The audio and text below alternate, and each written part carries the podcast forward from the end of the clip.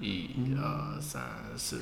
有诶无诶。 Hello，大家好，欢迎收听新一期的《无爱不爱》，我是陈雄。嗨，我是李龙。 Hello，我是夜叉。今天我们有位嘉宾，是，给大家自我介绍一下吧， 嗨，大家好，我是申豪，男性。应该听得出来吧？ 应该猜得出，应该猜得出。对，生蚝是夜茶邀请来的朋友，他的经历非常的丰富，是以至于我们今天其实有点不知道这个话题要怎么开始。对，因为是我第一次邀请我的朋友来嘛，然后我就从朋友里面 pick 了一个最厉害的，先捧起来。 有一点太厉害了，对，有一点这个就是经历最。最丰富的人，然后方便他来分享一下。所以你把你告诉我们的这些都当做兴趣爱好而已，就是你觉得你在积攒一些自己的爱好。对我特别乐于探索，就是如果出现这个东西我感兴趣，我就会钻研它。 OK，但是在在我们看来，这些不只是爱好，我感对觉啊上升到专业。嗯，别人家的孩子，你知道吗？嗯嗯嗯，那有哪一个是你们觉得这个不能是兴趣，得是精进的东西？比如说你最早的，最早的跆拳道这个故事要怎么怎么讲呢？其实就你先说一下你现在跆拳道抬头是什么？黑带三段，获得的最高成绩是广东省的冠军。冠军对，在大学的时候， C，对大学的时候，嗯这已经很哦，这 OK 是一了。些爱好。这只是其中一个爱爱好好，因为我们今天还没有揭讲开了第一个很标多，签。所以这个是从大学才开始接触的嘛。呃，学它是从初中开始参加一个夏令营，然后其实发源是那个时候我很矮小一个，嗯然后很受欺负，哦，然后爸妈也很支持说，那利用暑假，呃，那就去学一个东西保护自己。那我就去学了跆拳道，然后那刚好是一个英语加，我也不知道为什么会这样 mix 英语加跆拳道这样一个文加武的组合的夏令营。夏令营嘛，对，然后我就发现这个东西很有趣，而且它那个晋升阶梯很明显，嗯，从你白色带、黄色带、渐色带，然后再到红带、黑带啊，我能看到我的师兄们长什么样子，他们会很厉害，然后我也很羡慕小朋友都很喜欢武功这个事情啊，对然后。那时候初中就开始学，然后就一一路坚持下来，还有一群好的朋友，然后他已经成为我的习惯，那就很自然就坚持到大学。大学之后还有在从事跆拳道相关的运动吗？如果跆拳道相关的，我大概坚持毕业之后一两年，有在兼职做跆拳道教练这些事情。跆拳道我不知道，因为我是完全门外汉好。跆拳道这个东西，如果是打职业或者是真的比较厉害的选手，是要比较高比较好嘛？对，是的，是的，因为就是我身材一定是比较修长，会更有优哦势。当时我们的头部击打，如果打到了点，那是有三分，但你打身体就一分，所以要踢到那么高。对，就要提到那么高，哦，就有加分。是的，像我哦们这种霍比特人矮子，就在这个项目上其实是很吃亏的。对，然后拿了广东省第一，嗯，确实也有幸运的成分在，所以训练的时候是辛苦的嘛？几乎就是那段时间，就是初高中的时候，经常就是肿着回去学校，哦然后修复复好了之后，下礼拜再来打。各类膏药啊，云南白药常伴我身，身上都是云南白药的味道。反正然后到大学之后，你是跆拳道社，对，那个时候大家会在 那个 QQ 群上去找那个学校的大学群，然后就收到有他们有跆拳道社，哎，我很兴奋加入了他们跆拳道社。结果他们新生表演，我在表演名单里面，我是新生，我给新生表演。OK，然后就从那开始，然后就很自然的就当上社长，组织大家。然后我会去拿到这个冠军，其实也是在大学阶段拿到的。然后也是当时的鼓励，其实我这个人还蛮，当时还蛮怕比赛的，也是所有人的鼓励说，那反正都快毕业了，或者是当时是大二大三吧，也要卸任了，再不比赛可能之后工作了也没什么机会。嗯，就我们大家觉得你已经是我们这里很厉害了，如果你都没拿得到的话，别人怎么会有勇气参赛呢？就这句我很容易被到的绑架，啊就觉得如果我不去，那我整个团队或者是整个社团就觉得没什么动，他那么厉害他都不去，那我去干嘛？嗯，所以我就架上去了。然后也是因为这样拿到了那个冠冠军。而且我觉得申浩很厉害的一点，就是因为我认识他比较久了，就是他所参与过的这种所谓社团类的活动，不管是社会性质还是学校性质的，你最后都变成了那个老大，就是都变成了那个队长也好，team leader 也好，你好像比较擅长于做这样的事情，是不是？小团队中的领导，嗯，或者是把大家攒起来的那个人，对，然后是非利益组成的，对是所以非我利益会，组所以我会乐于去做这个角色。对，所以就是你在你喜欢的领域上面，第一是会花时间去钻研，对然后拿到一定的小成就，然后再把这个组成一个团，我很乐意去 share 我怎么拿到这个成就，对，然后他们也愿意听，然后交到朋友，然后朋友会又会介绍朋友给我认识，然后我们就会团成一团，就可能我是所谓的艺人吧。听到这儿，我就是觉得李龙离成功到底有多远啊呢、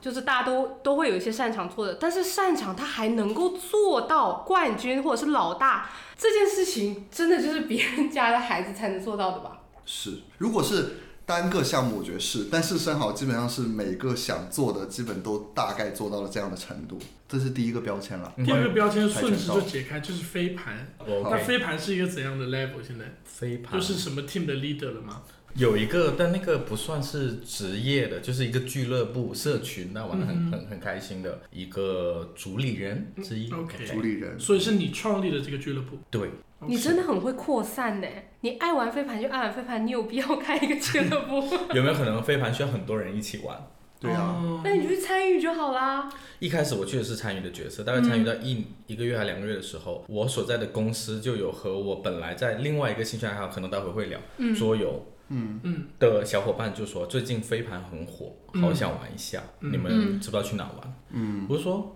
我玩过，然后要组织应该也不难，教你们我也会，但不是很厉害，可以教教看。然后他们就说可以啊，然后一数人头够了，那我就传了这么一个局。他就把公司的人带去玩飞盘了，这个俱乐部的原型是这些人。是这个对公司的人，对，然后一旦成了第一个活动，大家就会想玩第二次活动。我说也不难，那我就把场地定好，大家来，我教玩。这个 schedule 我在别的俱乐部里面都走过，嗯嗯嗯。但后面就是有了两遍三遍之后，我们就想，就很自然就想到说，那想要更多人一起来玩，嗯，那就创了这么一个公司俱乐部，在我们内部的一一个 app 里面，大家就刚好乘着飞盘去年很火，对，就瞬间我们的呃社团人数来到两百多号人，嗯，哇哦，首先，我觉得前提是他们公司非常的大，哦他们是个大大 OK，OK 大厂，宇宙 OK 大厂嗯之一 OK 所以他是那个宇宙大厂的那个俱乐部的主理人。嗯你要叶知道禅连公司都要捧我，啊对这都要宇宙大厂。没必要吧，确实是宇宙大厂啊，嗯，也算了。对啊，首先他们公司体量就是够大，而且你想在这么大的公司的体量下，其实人也是够多的，在这么多人里面，他还能脱颖而出。那飞盘这个，因为我也不熟啊啊哈，它现在是有赛季期嘛？什么时候打比赛，还是有什么？哦就大家在一起玩飞盘，最终追求的是一个什么呢？嗯，如果你这么讲，目前对飞盘的理解，不同人追求确实不一样。有些人追求竞技，对就会像你说的，会参加各类，比如说深圳的 Open 啊，某个地区举办的公开邀请赛，嗯，那他们会邀请一些成型的比较竞技的队伍。那你如果是这些队伍里面的成员，你就会去参加。那还有就是飞盘这个运动本来也很开放，比如说男生女生都可以参加，本来也是追求这一点的，所以它有一种叫 hat 赛，就是帽子赛。嗯，最原始就是在帽子里面丢你的名签，抽到谁谁就跟你是队友，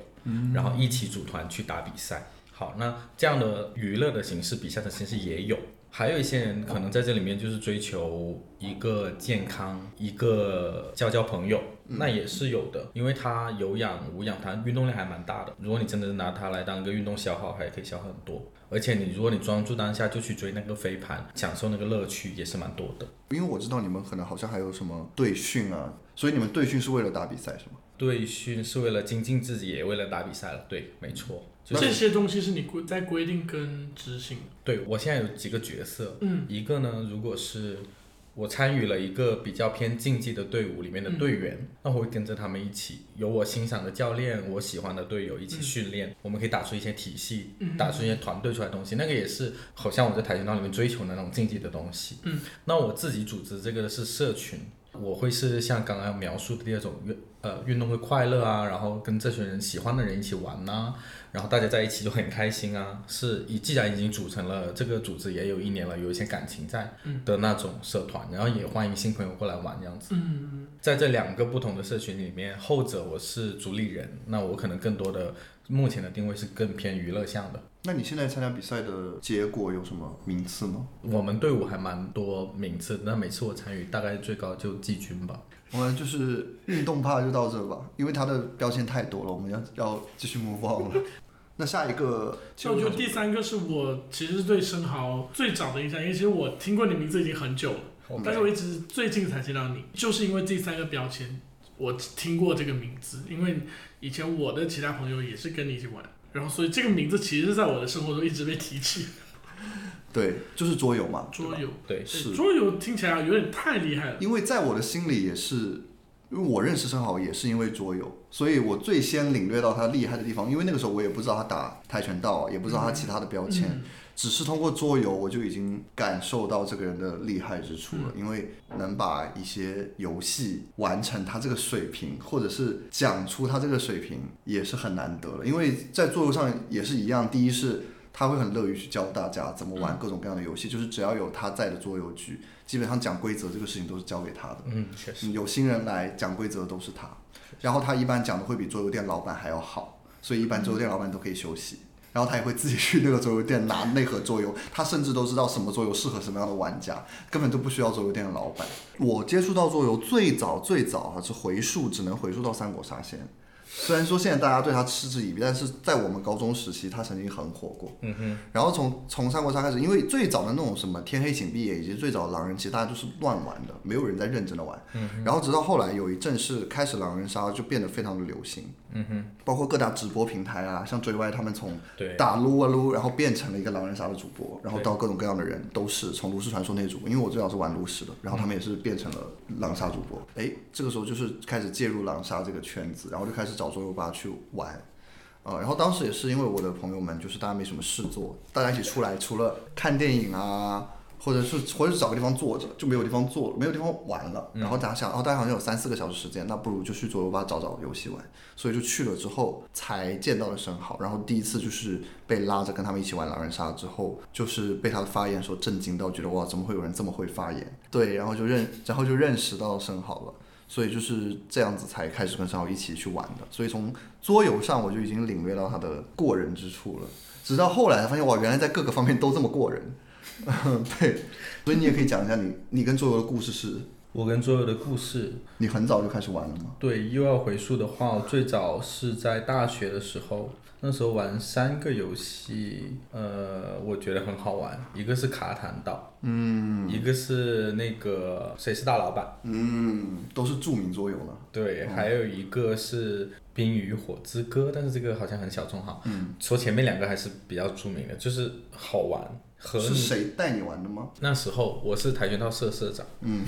然后有一个桌游社社长，我们在社团联谊的时候认识的。哦，他说这个好玩，我说有多好玩，来玩玩看。啊，哎，最经典的一幕就是玩那个和宿在宿舍里面玩那个谁是大老板，嗯，这个是一个社交对嘴炮类嘴游炮戏啊游戏，有人上头了。对，就是你必须要跟别人一起来合作一个生意，这个生意才能谈得成。结果就是在座的各位玩家肯定为了自己的利益最大化，就是会勾心斗角之类的。在游戏里面的勾心斗角，就是这个人上头到上升人格，就很生气，先做，就我不赚钱，我跟你做个生意，你不要跟他做，或者我赔钱做这个生意，就很上头、all in 的那种感觉。嗯，然后开始吵架，我当当时就觉得，哦，这个牵动带着情绪的游戏很有魅力。哦啊，你是觉得很有趣？很有趣，怎么会这么上头啊？嗯这不就是个游戏吗？对，嗯当时我没那么投入，但他们真的很投入，嗯，然后就开始领略其他的，这是语言类的嘛。那还有那种呃，卡坦岛有点运气的成分，然后你也有嗯规划的成分。那跟小朋友喜欢玩那个大富翁是一个概念吧，我觉得就唤起了儿儿时喜欢玩游戏的记忆，也是很自然，因为喜欢玩就会越玩越多，越玩。那个桌游社社长是我的朋友，那所以他有什么到货的东西，我会愿意跟他一起测试啊，一起玩啊。然后越玩就越多，就发现好像跟这个社长玩的一样多了。哦，然后大学也快毕业了，或者是就是就把市场取缔掉了。也没有取取缔，就毕业来深圳嘛，哦那就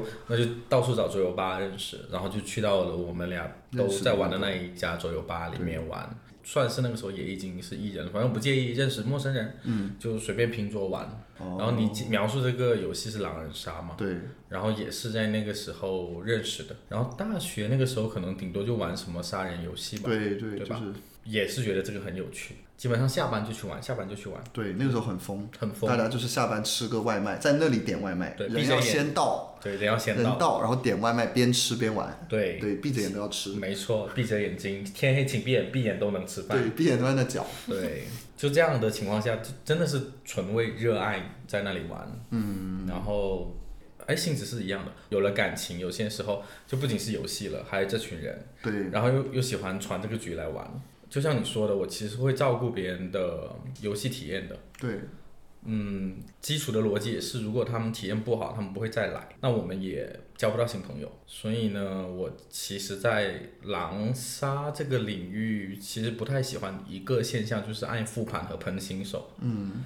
哎，也很适合做新人导师。对，非常。对，因为我跟生蚝一开始玩的时候，是我们作为新手去玩一个游戏的时候，其实，在绝大部分时间是听不懂专业术语的。嗯，但是很多人很喜欢讲，因为有的老手他他就是没有到那个 level，但是他又想显示自己很厉害，就会硬扯一些专业术语，显得自己很专业。黑化然后对，还讲一些黑话，然后让新手觉得哇，他好厉害。嗯其实我觉得真正的高手是你要讲的是通俗易懂，大家都听得懂，这才是真正厉害的人，而不是只会扯那些专业术语的人。对，所以这种时候生蚝就跟别人完全就是不一样。虽然生蚝盘逻辑也盘得非常的硬，但是他会用你听懂的话，就是不管新手老手都听得懂的话讲给你听，所以新手也能听得懂他的话。但新手听听其他的那种讲黑话的人，就跟听天书一样。对，所以就是不自觉就会被他的发言吸引到，因为你可能在那个场上只听得懂他说话，哎是其中一个原因啦。对对对第二是他讲话确实也蛮有趣的啊、就是他是一个会结合趣味性在发言的人，不是一个纯盘逻辑的，就是经常会讲出一些名梗之类 的，就是嗯就是对还是要照顾游戏体验，然后对可能也有可能我对狼人杀的定义，它不仅是一个所谓的竞技游戏，它更多的社交属性更多，所以我并没有在 care 输赢这件事情，哦，我有 care，但是没有那么 care，我可以在过程中很努力的去赢下这个游戏，但对结束就是结束了。对我不会说哦，我们来分锅，这个游戏就因为你才输的，不是的，我们都是是参与者，凭什么他有问题我没问题？对，玩游戏会让人上头嘛，一上头就会生气，一生气复盘就开始骂，就是嗯互、互相甩锅。对，这一刻就是游戏玩我们，不是我们玩游戏。对，所以我觉得这个是就是给到所有玩游戏的人， 确对实蛮你深要刻记住我们在玩游戏，不要被游戏玩了。哦对，而且说白了，大家愿意在一起排位也好，玩狼人杀也好，它还是一个社交属性在。是的，你要愿意自己赢，你就自己去单排，对哦，对就是这个意思。游戏赢了，但群这群人都不跟我做朋友了，那我不要。嗯啊，哎，对，听着你其实包括跆拳道，包括飞盘，包括桌游，其实嗯我我感觉你更看重这个社交属性，人是不是？人他更看重人，嗯，就是人其实输赢好所以像还它好，是它重要，要，但是它不是那个最终的对那对个对，点。就是我尊重这个游戏的规则，嗯我也会为了这个规则去争取我最能争取最好的那个名次。嗯嗯但是如果在这过程中，我要牺牲这一群跟我一起并肩作战的人，那我宁可不要这个名次，嗯就是这种感觉。喜欢这些东西，这几个领域都是因为对喜欢，喜欢玩了对研究研究，然后研究完然后组了织组织，然后分享，就是他对都是这个，都是这一一样个的一对样的。是因为我为什么玩狼人之后，后来就是开始跟他们玩，会觉得哎，这个东西稍微有点趣，虽然玩不太懂，嗯但是就算看他们这些高手玩，也会觉得哎是有趣的，嗯所以渐渐就会开始跟他们玩，玩了以后也因为自己也想进步越来越熟，对，后来发现。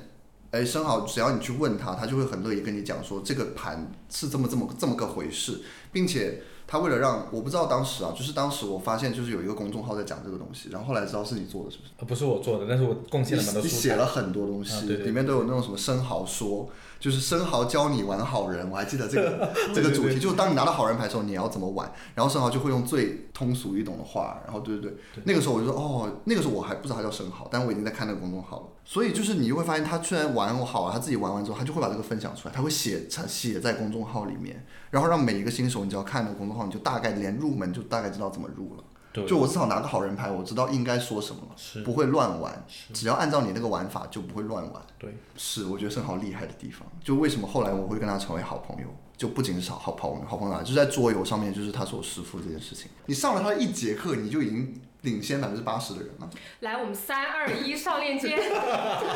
先上十份，先上十 份。哎，已经拍一份了吗？已经没有好快，好了，快没。有了。好的，好的，好的。所以你现在对于桌游的看法，或者现在桌游在你心中是一个什么样的地位呢？就是一个非常好的兴趣爱好，可以玩一辈子的。第二个是桌游嗯 本身，还是要看跟谁玩，与人斗，其乐无穷。嗯是啊，是，就是桌游只是个载体啊。对对我对，和你玩剪刀石头布，我也在跟你博弈啊。嗯，哎，这个时候也有乐趣。我喜欢的是那个博弈的乐趣。哎，结合我们上一期聊的，就是熊说去酒吧里玩到很多酒吧游戏，嗯就是连抓手指都是博弈，对 对，可能是那甚至连抓手指都可以是，因为重要的是社交，是跟大家玩，对对对对对对，是跟大家玩。嗯对，对我来说本质是这个。嗯就我觉得这跟你心理学的背景是有关的，呃，现在可以揭开这个呃兴下一趣个爱好标签之对对第二个领域很的重第一要个标 签，第二个领域第一个标签，心理学，心理学，兴趣我的大学专业心理学是你的大学专业，是的，哎，宽泛的还是他有专注某一应用项心理学。如果硬要是我们就大三、大四的时候分呃领域的话，嗯我会在人力资源领域和组织行为学这个领域。哦，那也很适配你后来的这些的行为职业对对对哦但是它本身我更感兴趣，或者是我还我对心理学整个领域都很感兴趣。嗯嗯为什么呢？分析人我，嗯不知分析逻辑，就是大家对于一些事物的看法为什么的同一逻个辑，嗯事对，情为什很么多他人会对会有这样不同的做看法？哎、这个我也是感兴趣的，嗯，这其中一点，读人，社会心理学，嗯，嗯，这个领域也也蛮有趣的，就它的分支学科每一个领域都很有趣。好，我们从头开始讲，就是你读大学之前你就对心理学感兴趣了吗？不是，读那大你学之前当时我一怎么直以选为我大学要去学医，嗯那怎么阴差阳错就进了心理学？当然就是说落榜。我当时会进这个学校以及这个专业是，我百分之百知道我前面那个一定能入选，我下面随便填吧，反正嗯也要填。前面好像都是要认真和妈妈商量，和爸爸商量，嗯，说以后工作前景什么的。到这就是随自便，己填，嗯，呃，因为大家都没想到这个选项会被选中，哦，所以就到这了，就到啊就到上面的全落了，全落了。 所谓的高考大小年啊、哦，就是我们我们选了一个更有把握的，结果那一年大家都觉得那个更有把握，结果那一个没那么好的学校分数拉高，一个更好的学校分数拉低，大小年哦，因此落榜。哦，选择的问题。对啊，就去了一个我以为不会去的学校，但是选了一嗯个我在众多专业里面看起来最想感兴趣、好奇的专业，学起来，哎，确实是还是挺挺有趣兴的，还是兴趣为主，对就是啊当时也是从众多里面选了一个觉得自己会感兴趣的，对，当时还没现在这么现实，说不赚钱这件事情，就是觉得很有趣。他们可能真的是学专业，我是学兴趣。嗯你本科学了心理，可是你出来之后有考虑过就是要从事心理相关的职业吗？我可能要引入今天第三次提及不赚钱， 哦，所以我就不做心理咨询，而且呃，心理咨询早不赚钱吗？我觉得在大家的印象中，心理咨询好像挺嗯挺赚钱的，小时数它可能挺贵的，嗯，但是它一周能单少接多少单呢？嗯，让你花那个价钱，你你愿意普通人 C 端用户愿意花吗？嗯，我还是很现实的去找了一个毕业对专业对口的。你们学校的这个专业本身是个好的专业吗？有分吗？我们学校这个专业和金融是 top one、top two 的关系，哦对，所以心理学是个好，在你们学校是个好专是业哎好专业， ，OK，是好专业。但嗯，不看就业前景的好专业，嗯，就是老明师白都很棒。哦、那因为你说你感兴趣，就是从前面几个经历来看，你感兴趣的领域，你钻研，你都能获得一个相对比较好的成就。是那你在心理学上，其实就是是应该有会让你想在，老师应该有想让你在这个行业上精进的，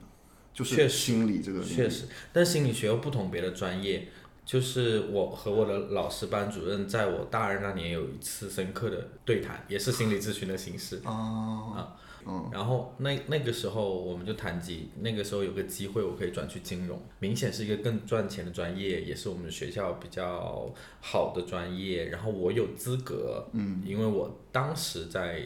那里还行，排到前面，成绩还行，就是排前面的你可以换专业。是到了大二不意外啦。不意外。好，然后可以换专业，然后有了这个机会，我就有在问。那我有这个选择之后，我有一些苦恼，就去找他做心理咨询。嗯啊，这就是跟别的专业不一样的地方。然后我们探讨的结束，我们探索那一天花了大概两个小时左右。探索的结束是我这个人可能没有那么爱钱，哇哦，嗯， 整一晚上谈都是在都是不赚哎对钱， 对，都但是就就是养活自己，对啊，但我一旦过了养活自己那条线，嗯，我是不追求更多的财富的，嗯，不是说要暴富的那种人。嗯对，不是暴富那种人，所以我就是也赚不到什么钱。我了解我，这是我的宿命，我了解。OK，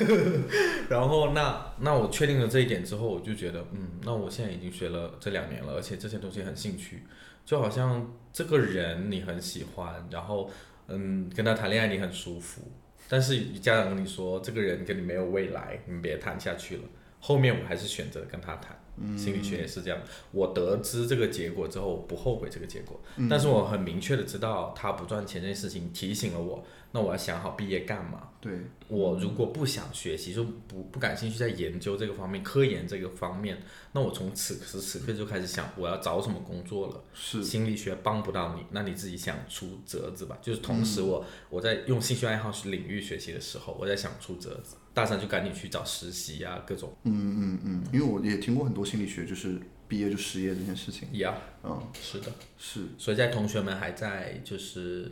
呃宿快乐舍里面打撸玩啊的时候撸玩耍的时候，就就去积累一些实习经验，才不会被抛弃。所以实习到什么了呢就就找一些？HR，对 HR 的工作，哎你那嗯心个理，时候就锁定 HR 了吗？因为我当时我大三选的方向不就是人力资源方向嘛，哦，对，我要接触一个新领域，我不能是全新的，嗯，我是半新的，嗯，就我愿意探索，我没工作过，我可以去工作，但是我得借着我这个前面这个基础我去工作，嗯，扶这个东西去新地方，然后这个工作 OK 了，我就扶着这个东西去下一个地方，感哎觉龙受用了，我们才对他打手势，是吗？因为我就是完全相反，我就是要全新， 大就跳，我他很就是大跳，非常新鲜，就是个土刺激的女孩，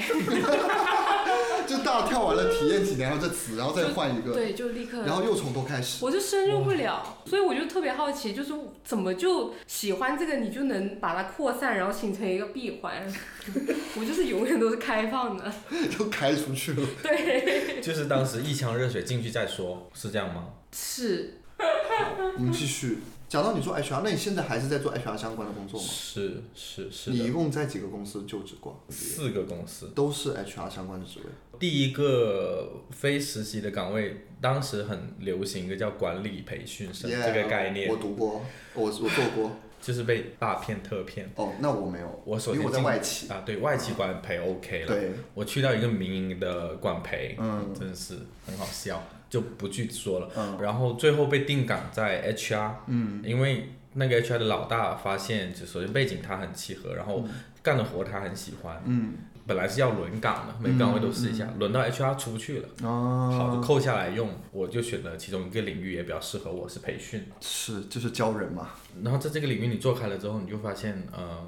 确实还蛮适合我的性格对以啊及我的你呃都学历背分景。享这些。对对对对嗯对。然后我也感兴趣，在这个那个时候还很有冲劲去研究，也是一样的，也把这个工作当兴趣用。培训这件事情，嗯对啊，我要研究别人怎么做啊，然后去研究人类的认知和学习这件事情。事实上，我大学就有学，嗯是当时没有心理学嗯用这个了。对，心理学就有讲人类的认知嘛，学习啊、记忆啊，当时是碎片化的知识点，它没那么好用。然后到我的工作了，发现我还得学习这些去利用，让别人知道怎么快学更快。然后我就用上了，也很有成就感。所以，嗯，就一直在这个领域一直做。我都是做 HR，都是做培训，只不过换不同的行业公司。但是 HR 的薪资不高，对不对？确实，像所以我就连接上面啊，要赚钱不能做 HR，这样可是如果做培训，类似于像讲师这样子的岗位的话，不是你做一场培训就有多少多少钱吗？是是这个意思吗？是这个意思。但是我做的是 HR 里面的培训管理，哦，那我可能你管就理是只是我是他岗位们的内甲的那方，些对我可能是他们的甲死方。工资，死工资。啊，对，那你为什么没有想过跳出去做哎，有讲哦没有师可能呢？这就是我的第二曲线？我已经在做准备了呢。 我挖出来了。第二曲线对，就是词就是我现在在这个领域，这就是我那一块岩石，嗯我摸着这个去准备去哦踏下一个领域。你真的可以学一学我不可以。我一开始以为我我感兴趣，但其实我感兴趣的并不是这那个些东西是新鲜感本身。不是，就是我也好奇人类，但我不我不想归纳是吗哦总结人类，就是我单纯就是好奇它。 这也是我去了 life coach，并且我也看了心理学的书之后才发现的。才发现，就是我只是感兴趣，但是我不想从事这个。那我们就继续讲到 HR，讲到培训。然后我知道最近正好有一个新的标签或者 title，就是这个教练 life coach 这个东西。一啊，呃，我需要被解释一下 life coach 这件事情。对我相信我听众可能因为你这样跟我讲也是教练，教练，因为大家第对一反应的教练都是我觉得运动的教练对都是生足球命教教练篮球是一教个什么样的概对，念？所以这个教练他实际到底应该怎么称呼他呃？是一个怎样的职业？他就叫教练，没错，他就是英文就叫 coach，就叫 coach，没 life 有没有 coach 前面哦，life 呃 coach，嗯也有 life coach，但是叫 coach 大家应该多半能懂，只不过国内可能是一个比较新兴和比较小众的嗯呃职业，所以这个在国外已经很日常、很盛行了嘛是至少不会到大家都很莫名其妙这是什？OK 么。 OK，您继续。明白？对对，关于定义，我听过不少人说关于 coach 的定义。然后我最近听到一个比较新鲜的，而且我还蛮喜欢的隐喻是什么呢？是按摩师，心灵按摩师，但可能我没有前面加心灵按摩师，嗯，就是类似于你身上有哪身体哪里不酸痛不舒服卡住了，嗯，然后把它揉开，嗯，舒畅了，然后你觉得你还是你，然后你感觉得更舒畅，你再去活动这块肌肉运动的时候，你能够更好的发力了，这是我蛮喜欢的比喻。它有点像偏心理上的按摩师，对，但是它跟心理咨咨询又有区也有别。区别，对对对。我可以跟你说它的区别是什么？你说，心理咨询有很多流派，我嗯讲的是中一个流派，它更多向内和向过去探索。比方说，我们聊你最近心情不好，嗯可能会聊说你童年有什么样的创伤，或过去发生了什么导致你这样。嗯我们找到这个原因，解决这个原因。但 life coach 呢，我们向后面向未来看，你未来想成为什么呢？那如果未来在那里，我们现在在这里，这条路应该怎么去呢？你一定是知道这条路径是什么的。我会伴随着你，跟你一起探索这条路径是什么。一旦你通过跟我的对谈，我们之间一起来探索、共同合作和工作之后，你找到了这条路径，看到了这条路径，你自己就有动力去走完这条路。嗯，所以我们的工作是面向未来的，当然有可能会提及一些情绪，我为什么不开心，我为什么很焦虑，我们会做一些释放，但我们不会在这里过多的停留，说嗯啊为什么不开心，你过去发生了，no，那未来你现在不开心，未来你想开心，现在不得意，未来想得意，你想得什么样的意，你怎么得意？嗯，对，我们的工作如果要跟心理咨询做区别，因为我两边都有涉略，所以我觉得目前我觉得这个解释还 OK，就一个面向过去，一个面向未来。这个对我来说很清晰。嗯，对我来说也非常清晰嗯。但是我有一个疑问，你说一个人他如果问你我的未来不知道是什么，该怎么办呢？做这个职业，你必须有的信念是，我们相信每个人都有能力到达自己想要的地方。然后这里其实倒不是知识体系的问题哦，是那个 belief 更重要。如果你来问我这个未来我达不到，这个时候你是缺乏能量去那里的，而且你不相信自己，嗯，如果我是 life coach，我是比你更相信你能达到的那个人。是你会在我营造的对话的场域里面感受到，我太欣赏你了，哦，我真的有这么多能量，而且我很多资源，我我以前也做到过，我未来一定能做到。嗯就我们通过对话你去探索，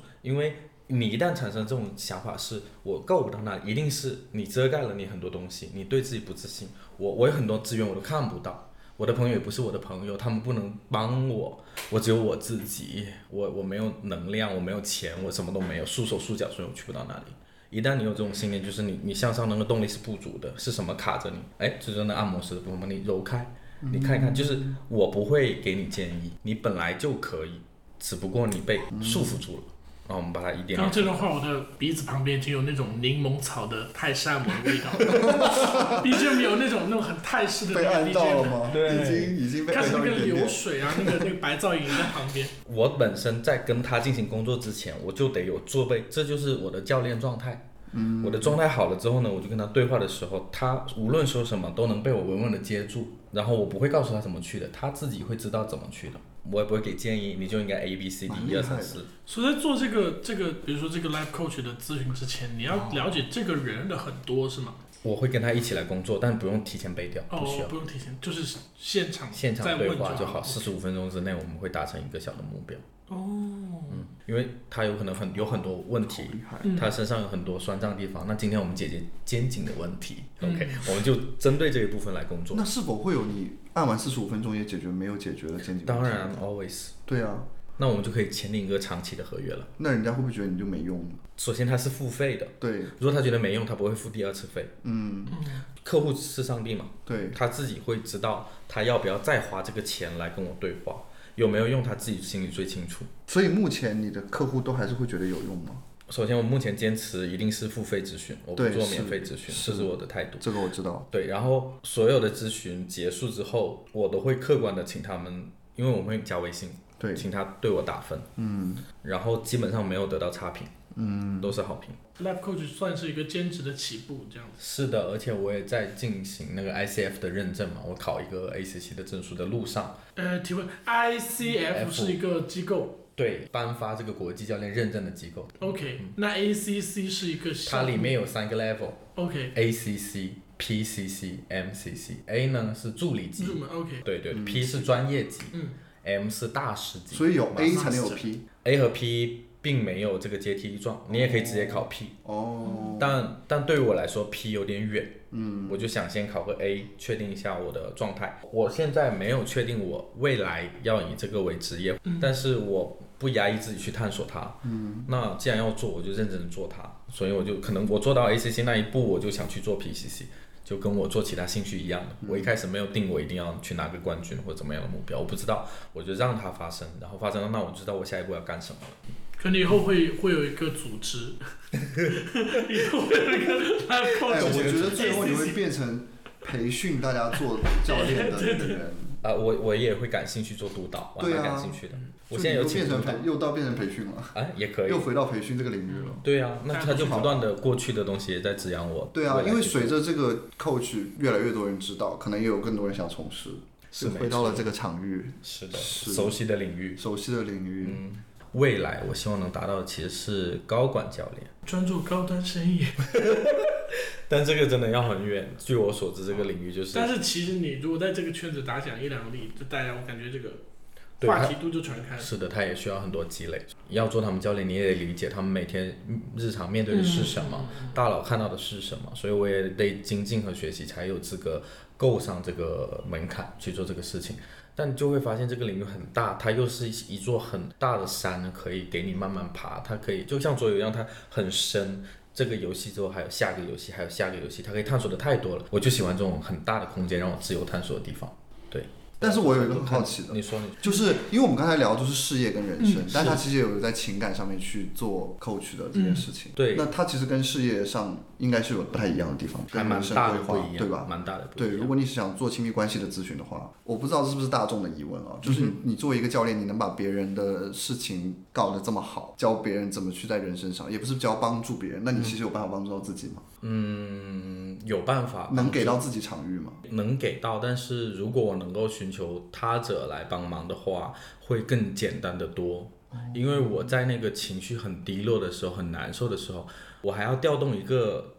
一个上帝角色出来当我的 coach，嗯，其实是很难的。嗯，这个时候，呃，就是无论他是谁都好，可以跟我对话、建立联系，不要让我陷在自己情绪里面，这就很重要。啊你就很是会人在替我情绪不好的时候，其实是应该对话建立联系，解救出来，而不是一直待在自己待在情绪里。对我觉得这是一个好的，因为很多人喜欢情绪不好就自己待着，就自己陷在情绪里，越想越气，越想越气。不同人有不同的习惯，但是确实有些人，你说我要先静一静，这个是 OK 的。是，但你如果已经意识到自己的情绪，你已经控制不了了，情绪是一头大象，你已经不是那个遇象人了，那你得好好的看看这个大象，或者你可能寻求别人的帮助，让这个大象先冷静下来，你再坐上去。讲回那个依恋了，嗯你说的就是那个安全型依恋教练，对吗？那个又是什么意思呢？我也在大概毕业一两年之后兼职过一两年吧，也是跟一个团体在一起做。嗯，然后我也是兼职的角色，就是我挂在那个机构上面的其中一个安全依恋的咨询师。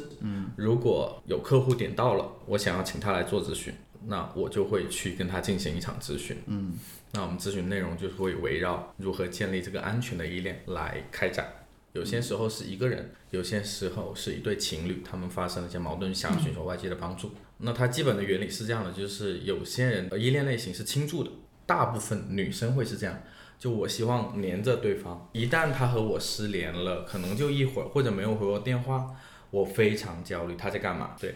有一些人是轻视型的，过往的的咨询案例里面男生偏多，嗯，就是你给我一点空间，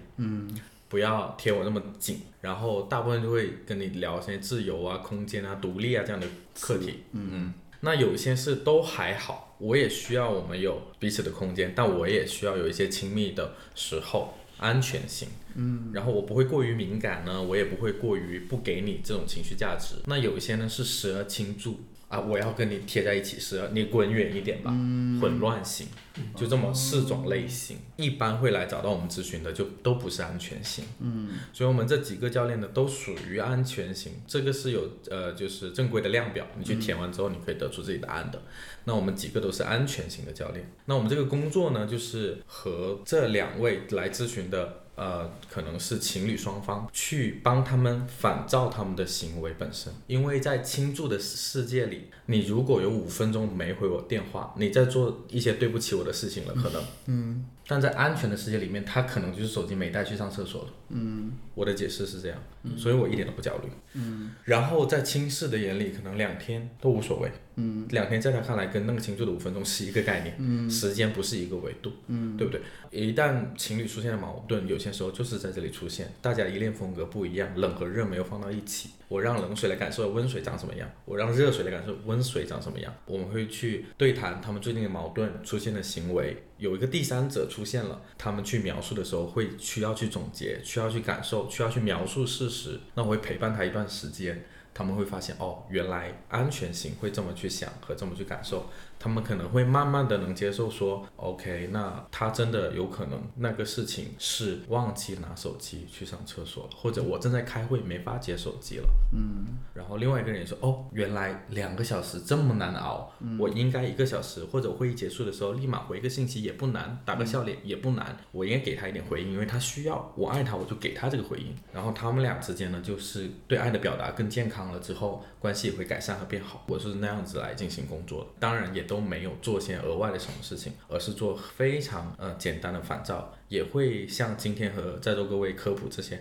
依恋关系一样，他们知道人类的多样性之后，哎，我也不能要求别人都跟我一样之后。哎，开始有了往彼此靠近的时候，是会有些改变，这就是磨合嘛，只不过是是比较心理学或者科学一点，借助第三方力量的磨合。我们三个真是频频点头，感觉在 上课，感是觉在上学习一些新是是嗯的，嗯是在学习。对新的想法、啊新的一些名词。是，如果还感兴趣这个领域，也可以搜索依恋风格。好哎，的。所以如果呃真的有情侣或者有朋友想要做这样类似的咨询，现在在市面上好找吗？还是说这种咨询都比较私人，就是要知道这个医生或知道这个教练？嗯，对我们那时候那个团队并不大，而且现在我知道的这几个团都有自己的咨询室或者是咨询的工作室了，也都不是专门做这个事情，嗯，好像确实很少。但是你如果是找这方面的咨询和陪伴，那多半是能选选到这样的服务，但质量我不不敢保证。 OK，嗯嗯，这个一般还是要面对面，对不对？线上我蛮常通过线上的，哦，这样子因为我的客户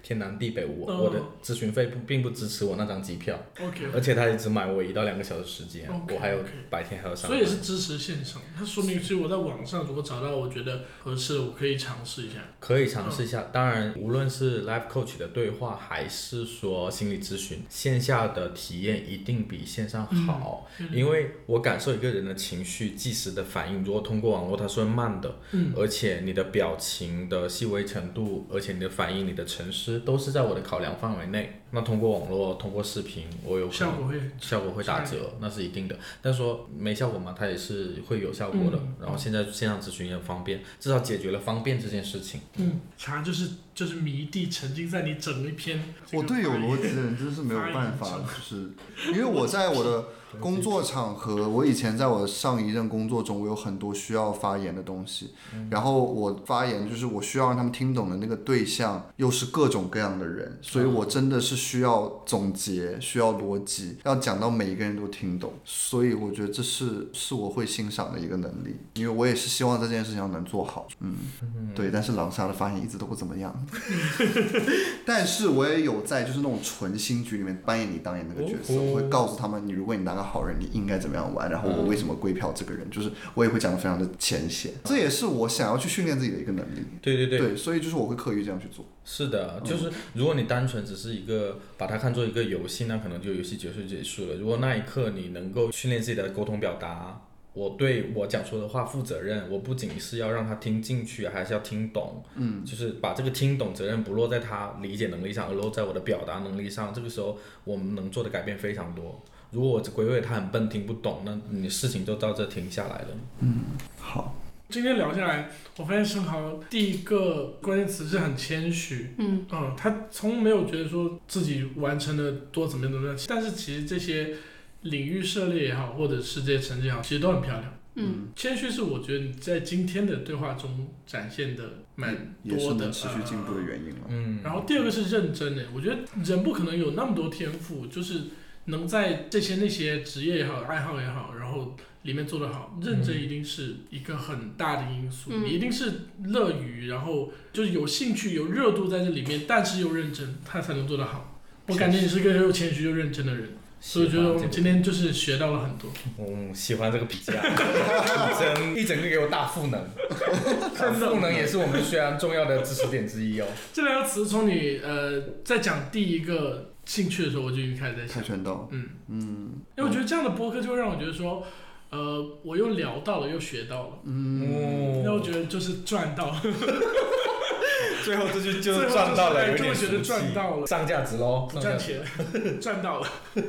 虽然不赚钱，但是赚到了。 OK，嗯，我觉得生蚝给我的感觉很像一阵风，它是属于那种会觉得很凉爽的风，但是不会觉得冷，也不会觉得它存在。好高的评价不，会 觉得，如沐春风吗？你不会觉得它存在，嗯，不你感受到它的力量。是，是今天你你整个的状态有在认真的倾听哎。他有虽虽然就是可能大家通过这个音频看不到，坐在我对面的你频频点 头，点头龙也一是直都是，独导龙一直帅是这样的角色。也是是是也是给我的一种认可。对，是的，是的，好我也想说，今天整个讲下来，我觉得我自己还是蛮有收获的。就是从你的那条链路开始，就是从你感兴趣嗯到钻研，然后到你拿一些成绩也好，或者是自己到了一定水平之后，然后开始去做一些分享。嗯，就跟我推崇的东西很像。我觉得，因为我其实也会对世界上很多的知识感兴趣，各种各样的领域。然后我一直都觉得知识这个东西是应该用来提升自己和应该用来分享的。第一个是我知道了更多，我更了解这个世界一些。嗯，第二个是我觉得我知道这些，我希望去帮助到别人，所以我会把它拿来分享。但是我觉得很多人在知识上面会把它用来当一个显摆的工具，这是我最不喜欢的一个状态。嗯，所以我觉得很多人，尤其在学习这个路上，容易陷到这个东西去。就是我觉得我学的比你多，我觉得我懂得比你多，所以我在某一些言语上我可以霸凌你，我在某一些场合上我会觉得我比较高级。但是我觉得这个我在你身上是一点都感受不到，从玩游戏开始。对，真正高级的还是尤其乐于学习的人，是把知识当做一种分享。嗯，我也希望大家都走上这条路吧。嗯，就是不要去觉得自己知道点什么就很厉害，这可能也是你谦虚的一部分，就是山外有山，人外有人的一个状态。对，嗯，打个比方嘛，你的认知扩大了之后，如果是一个圆圈，嗯，或者一个球，你认知就会增加，那你向外界接触的面积也会增加，你会觉得你不知道的更多了，对然后你再学，再发现你不知道的更多了。对，所以就是今天很高兴生蚝能够来跟我们一起聊这么这么多，我觉得真的这个干量还蛮，就是算我们这么多期中无爱不爱最干的一期了。最干的一期。我们都不爱讲含义，因为我本身就是没有在专业什么，所以我们讲的，所以我们播客叫我也不会，嗯因为我们喜欢聊，但是又就是不深聊，啊就不希望大家听的就好像来上课一样。是但是很难得有你，就是嗯，又有哦实时的讲干是货，是的讲 干货，OK OK，这个就是还蛮好的。可以啊真的常来，好了好了，然后更多的我们就留下次再聊好了。嗯可以好了，那我们下期再见喽，拜拜拜拜拜。